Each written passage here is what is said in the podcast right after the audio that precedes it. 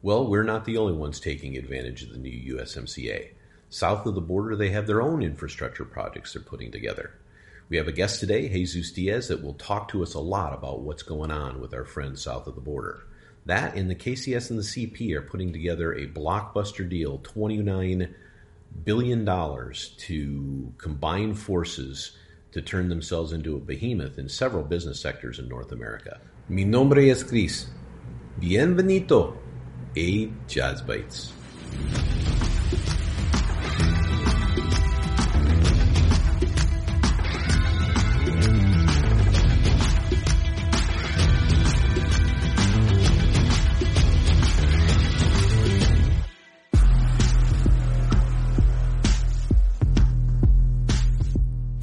Welcome again, everybody, to another edition of Jaws Bites, sponsored by iLevelLogistics.com. That's www.iLevelLogistics.com. Go to that for your aggregated news and information in terms of everything transportation supply chain.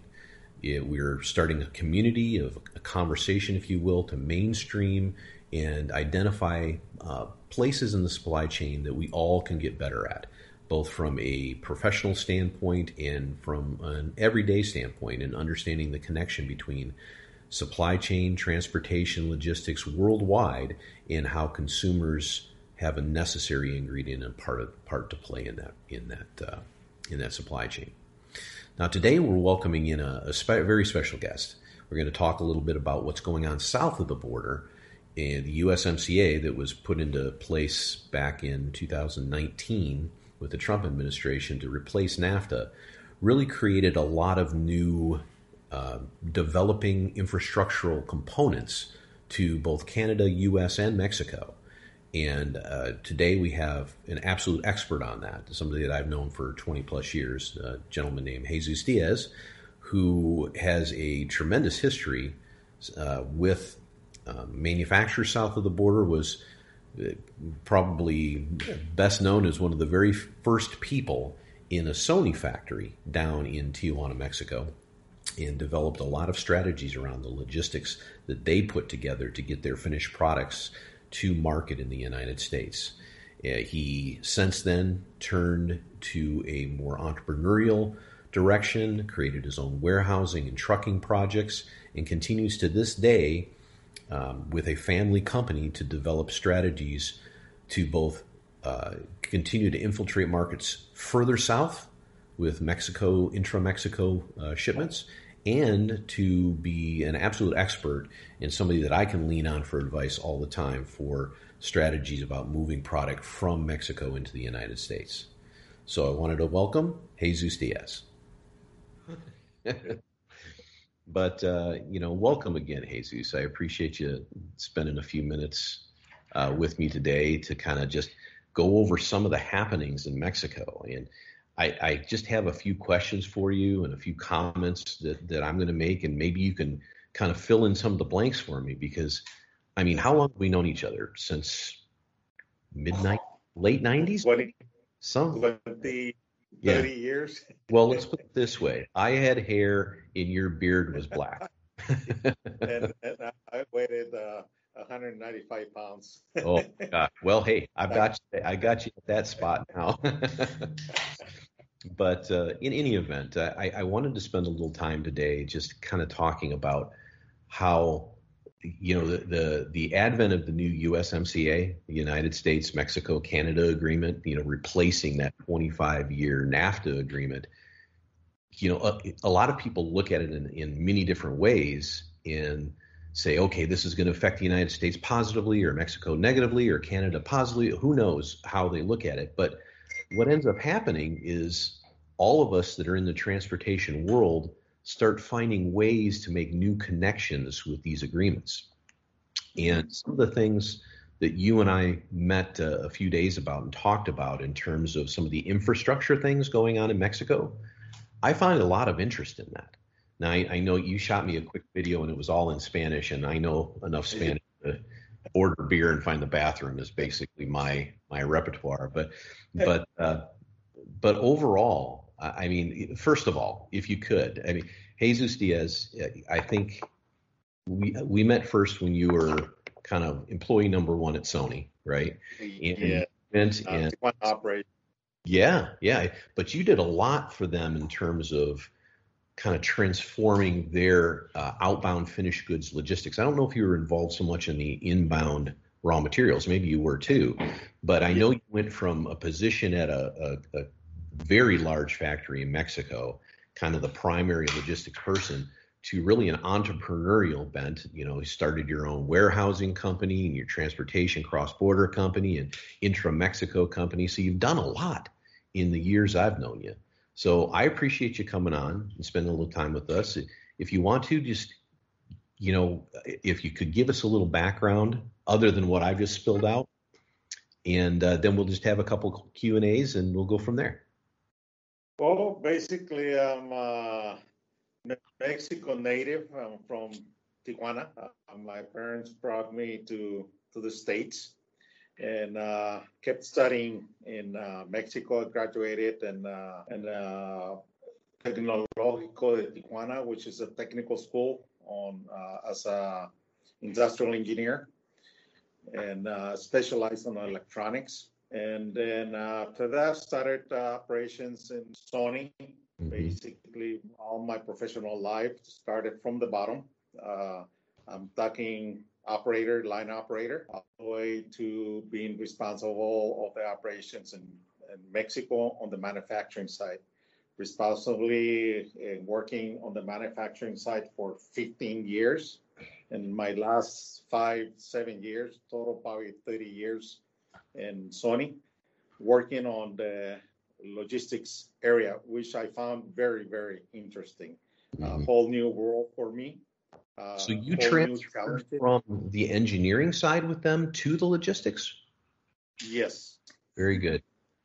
Uh, was responsible for manufacturing, uh, manufacturing operations, and I had uh, that uh, engineering departments and the materials departments uh, internal uh, from the factory uh, have the responsibility of the productions uh, of Sony Mexico uh, as a director. And then I moved and took the responsibility of the logistics, as I mentioned, as a director of logistics in, in the Mexico operations. Our long-term view, we wanted to develop the Sony logistics of Latin America. Uh, we started uh, first separating from the manufacturing as an independent logistics provider for the manufacturing plants in Mexico, which was one in uh, Mexicali and the other one on Monterrey, which we achieved that. Our next step it was to cover all uh, Central and South America. Uh, So, so you really, you really broadened their scope from when you were down there. So, what what made you decide at some point to to say, you know what, I, I really want to try to do some things myself? uh, when when uh, became the opportunity, uh, overall Sony was downsizing, and uh, they really uh, were struggling in, in the market, and they offered this uh, golden handshake uh, early Uh, retirement for yeah. management. And uh, well, I said it, was time uh, to do try something. And uh, since I fell in love on the logistics area, I said I'll start starting working on on uh, warehousing, making a distribution and Right. small operations in Otay, U.S. right. And we expanded expanded to Mexico, and uh, developed our own transportation, local transportation here in California, in northern uh, Baja California, uh, servicing uh, the industry. Uh, and Yeah. the industry, as you know, has been growing and growing in this area. Yeah. Well, that's fantastic, and again, I, I appreciate you spending a few minutes with us today. And uh, it- you know, this the kind of one of the goals I have for doing this, Jesus, is to really, you know, open up some eyes in the transportation community for more than just the narrow scope of what most, you know, some professional will work for intermodal company, or they'll work for an OTR company, or they'll work for a port company or ocean company, but they don't have a view of kind of a bigger picture. Putting your, people like yourself um, with me on these interview kind of things gives people the uh, the understanding that sometimes the picture is larger than they really think. And yeah. you know, a couple of things you and I talked about really got me thinking about how you know the United States is going through this um, political battle about this new potential infrastructure plan. You know, it's a huge couple trillion dollars, and you know, I know that if you, if, if matter of fact, one of my previous podcasts, I went into how it really is only a, a, very sliver of it is the kind of infrastructure you and I would talk about in terms of transportation. But when you and I talked, you were talking specifically about some things going on, um, the you know the uh, interocean corridor or inter interoceana corridor, I think is what you call it, and how that and also the TMEC corridor are are kind of becoming a real prominent thing in Mexico. Can you describe kind of what's going on with both of those a little bit? Yes, definitely. Uh, there's these two particular uh, major projects on uh, the logistics area uh, between uh, Canada, U.S., uh, and Mexico after that change of NAFTA to the TMEC, which is a new trade agreement between Mexico, United States, and, and Canada. they have a mega project. Their project they're looking at is building a corridor from Mazatlan, Sinaloa, all the way to uh, Winnipeg, uh, Canada. Mm-hmm. And uh, basically, this has been put on the table in the last two years. It has been blessed by the governments. Uh, uh, the last time that uh, three countries got together, they touched this issue and they really they they presented a support to this major project because there is a need to mm-hmm. solve the issues they have on the logistics, on the growth of the international trade. It's something they they need to have. It's not mm-hmm. kind of an option in order to support all these new agreements on the international uh, uh, business trade. Well, I think you said it. You said it the other day when we were talking it's not like the no, no matter how the agreements change it's not like the trade um, between the united states mexico and canada is going away anytime soon. It's here to stay and yes. it's going yes. And and that's that's nothing like uh, saying that we're thinking about it or is a might be a good solution. It's, it's already started. Mm-hmm and they started uh, with a major project of developing a uh, aerospace uh, industrial park where it's going to be the largest port in Latin America. Besides, number one is going to be, of course, we know Long Beach, and this will be the second largest in Latin America port. No, is and, this uh, this Mazatlan you're talking about? The Mazatlan, yes. That port is going to be developed. They started already the airspace, uh, which I believe is uh, 193 hectares, which is uh, about 400, 400 acres uh, park development on just just dedicated to airspace uh, uh, development industry. Hmm. already investors are starting and doing building also the pro- project for the port already started. Uh, the first year, I believe they're uh, planning this year to, they already started developing the port. And by 2024, uh, they're going to be having the cap- capacity of uh, one to two million T- TUs.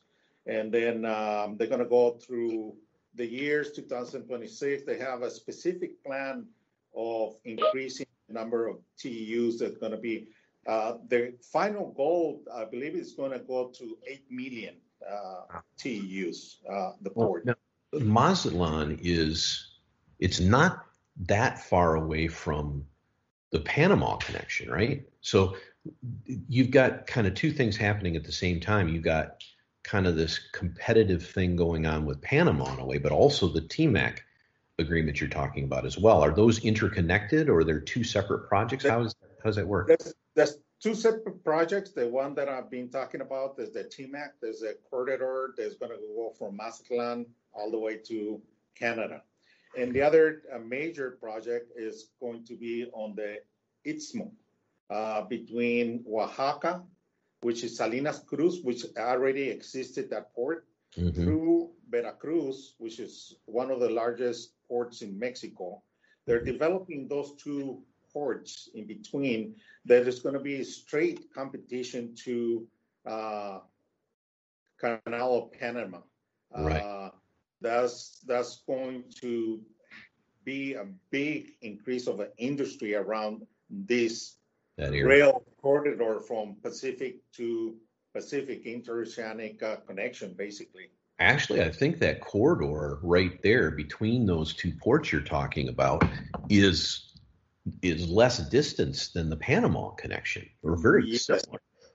And and time wise, that's the yeah. most important. Uh, time wise, besides the rail, which is going to be the main uh, transportation mode, uh, it's going to be uh, new highways to support the over the road uh, uh, cargoes too.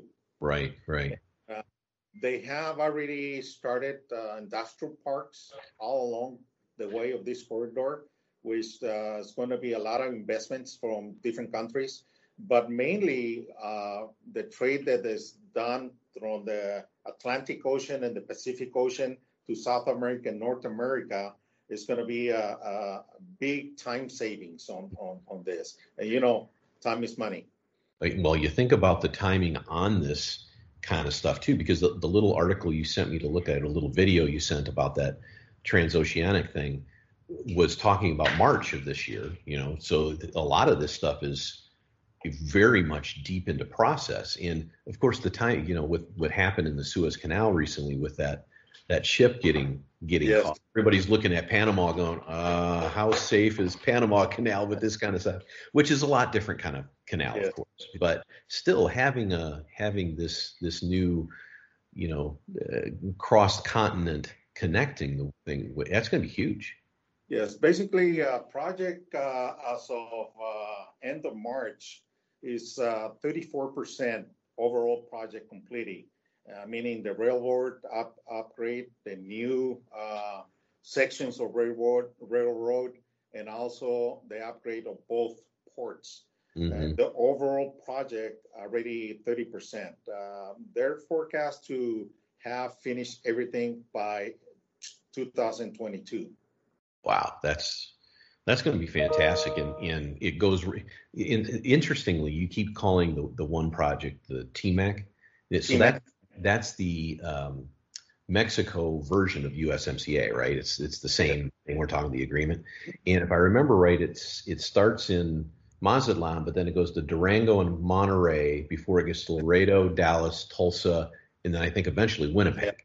And I yeah. was was looking at a couple of maps uh, that that I'll I'll put online here for everybody to see as well. I was looking at a couple of maps, and it it really keys in on some of the industries around um, uh, automotive in particular. You know, automotive is such a huge thing that you know that there. I mean, everybody from Nissan to Ford to Audi to VW to GM to Chrysler, they all have plants of some kind for their production scattered all over Mexico, whether it's you know uh, San Luis Potosi or, or uh, places like that, and those are all going to be connected to go up into North America and all the way to Canada, depending energy as well, things like that. So that, is that what you're seeing too? Uh, basically, not only on the U.S. Uh, side, but on the Mexico side, already having, uh, for example, Ford uh, putting the strategic new location that they're having on their manufacturing in Mexico is going to be next door to this this new corridor, uh, which is going to be connecting on raw material supplies from different vendors on the U.S. to the manufacturing plants to that area uh, around Mazatlan, specifically at Hermosillo, mm-hmm. and uh, it's going to be definitely automotive mm-hmm. industry. Uh, excellent connect, connections on, on logistics with this new project. Yeah, I I think it's amazing because I, I know in the you know I've dealt a little bit with with freight going into and out of places like Silao and you know Mexico City and you know Querétaro things like that. But it's been you know it's it, it's very interesting because a lot of the railheads San Luis Potosí, Silao, things like that, you would have these contingent plans to go all the way to Laredo via some over the road, you know, component to get to where you're going or come from. And while that still is going to be part of things, I'm sure, having these infrastructure programs is just going to make things so much more efficient. And I would imagine even crossing the border will be easier for those that don't have to necessarily clear customs except while in transit. Things it's just going to be way more efficient, I would think. Yes, definitely. Uh, one of the plans that Mexico has on on this project is exactly what you mentioned. This corridor in Mexico is going to have railroad connection to 10 different states in Mexico, uh, which some parts are already there uh, that is going to be connected, and some parts are going to build it. But the plan is to all different 10 states in Mexico to supply either raw materials or finished goods to the industry. Are they leaving Baja hanging out by themselves? Uh, as, as, so, as so right now, yes, because okay. the Baja is very high. If talking about Ensenada, and if, if you look at it, uh, they're kind of a as a mini comparison what what they're developing right, right. now because right. Ensenada, basic California, and well, Long Beach to Baja, and that's it. But this one is you're talking about from the Pacific side and mm-hmm. Mazatlan all the way to Canada, central Canada. All central Canada is going to be the distribution from there. There's, there's just so much. I mean, Mexico is the number one trading partner of the United States. Yes. Has mm-hmm. a very long time and will continue to be, I assume, uh, for a very long time. So these kind of connections are hugely important to all of us on both sides, on every side of every border. Uh, even Canada, its distribution network for a lot of the materials coming out, or a lot of the finished goods coming out of Mexico, is going to be huge. Winnipeg is an interesting uh, place to go, but this whole thing corresponds with what's going on with the CP Railroad and the KCS Railroad because there's about a 20, I think it's 29, uh, 29 billion dollar uh, uh, purchase that's occurring. The CP's purchasing the KCS or is trying to get clearance by the the Surface Transportation Board to do that. And that's kind of the final nudge with what exactly you're talking about. That's because that's a component of the whole thing. They they they are really just trying to connect a north-south corridor that's going to be just as expansive as the east-west one from port to port in the United States. I think it's huge. And now, the, the other thing, and, and maybe the final thing we can talk about for a little bit, because you know, you know me and you, we could probably go on forever about these things and get into the weeds, and everybody watching or listening would go, okay, that's enough information. you know, but but you had you had mentioned a couple of very interesting things in terms of some of the ways that the new markets, the online markets, are driving some of the methods of doing business on less than truckload transportation from plants in Mexico to to US points but also intra Mexico points as well as far as how how people are breaking up their shipments in the segments and doing direct distribution. Could you go into that a little bit or are you do you have an NDA you can't talk about that or what? I, no, no. Uh, basically this uh, changes on the international trade laws uh, between uh, U.S. and Mexico, and uh, based on what we have seen and live all this pandemic period that is teaching us to do uh, business a different way, where uh, actually everything is going directly from manufacturing plants to the end consumer and uh, does the e-commerce. And then in order to promote uh, a better international trade on the e-commerce side, um, Mexico has developed some rules as far as exporting uh, their materials in in uh, regards for the tariffs, where if they you export a product and document in less than eight hundred dollars mm-hmm. per item, uh, is going to be no taxes on them. It's going to be basically you don't have to pay any charge getting out of Mexico. So that's almost like uh, so is, so that's avoiding the the Mexico VAT tax? Is that what it's doing, or is it? Yes. And, yes. is it per item or per PO? I would imagine, right? Per PO. Per PO. Okay. Per PO. or effect, or however you'd want to couch it. So that yes. that is see that's to me is a game changer, especially for the less than truckload environment that's out there. Because folks like yourself and, and I who have done a lot of transloading over the years, you know, we we've always looked at things to move them in full truckload shipments cross border and then create a uh, deconsol and reconsol kind of process on the US side. But if a lot of that can be done in Mexico, geez, it's it's again, you know, we're talking, you know, the supply chain. I, I know I'm going off the rail a little bit here, but the supply chain in general has a lot of links to it, and a lot of them, when you look at it, have very robust, solid links, and some of them are kind of kind of weak at times. And and mm-hmm. And one of those things is is the delay in distribution from manufacturing a finished good to you and I as a consumer buying it on whatever online resource we use. And nobody has any desire to wait for anything anymore.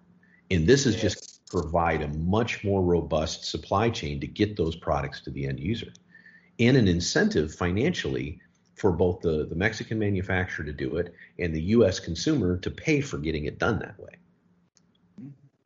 And uh, all of this uh, already uh, people started uh, uh, getting advantage of these new rules, regulations. Uh, very few people knows about it.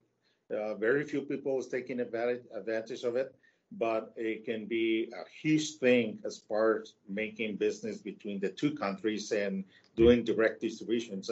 basically, the mapping or the logistics flow that they're using is bringing some subassembly subassembly uh, product to Mexico, uh, finish it here, label it with a FedEx or UPS tag, and ship it directly from here. Right, right. No tax. That's that's well. Sooner or later, somebody's going to pay for all these different things, and yes. it goes down to the consumer. But the point is, is that if you want to make the supply chain more fluid and dynamic, this is one of the great ways to do it. And and the, the new USMCA or or as you called it, I forget what TMAC, right? That that agreement allows you to do a lot of these kinds of things. But I think you know the three things we went over the the Interoceana. Am I saying that right? Is Interoceana uh, corridor? Yes. That and the, the TMAC corridor from from Mazatlan all the way up to Winnipeg and the CP KCS combination, and then this this dynamic proposal to to ship in smaller increments to avoid certain taxations. It's almost like you're creating a massive free trade zone outside yes. of it. So that's fantastic. Yeah, yeah. that's a good uh, way to look at it. It's a, it's a massive uh, uh, free trade zone that you're going to be moving the merchandises from one point to another point without you know paying all these duties. Right. Well, I hope it's okay, Jesus, because I, I would really like to, and I'm sure I'm going to get plenty of comments on on online with this this podcast. But I would love to pick your brain from time to time and bring you on and get your perspective on things that are going on. And I know you have a perspective outside of Mexico as well, but I think that another thing we talked about, we'll save for another day, but you were talking about how dynamic intra Mexico is becoming in the dis- yes. distribution into Mexico. Maybe next time we get together, we can chat a little bit about that and and fill the audience in on some of those kinds of things. Yes, and uh, basically anybody that uh, is interested in more details, we can provide them information, more technical information on um, these new projects and also this new way of making business on less than a truckloads. Right, and and for everyone out there, I'll put a little link to um, a, some contact information for Jesus or one of his team, depending on on what he would like. And and again, Jesus, I thank you very very much for for coming aboard with iLevelLogistics.com and and sharing some of your insight with this. And I look forward to the next time that we can get together and, and do this.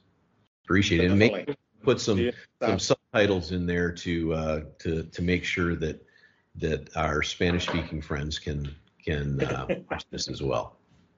Okay. All right. Gracias. Hey there, don't forget to check us out on YouTube, our channel there. any of the social media platforms, and of course, our audio podcasts on Apple Podcasts, Spotify, and anywhere you catch your podcast. Looking forward to seeing you soon.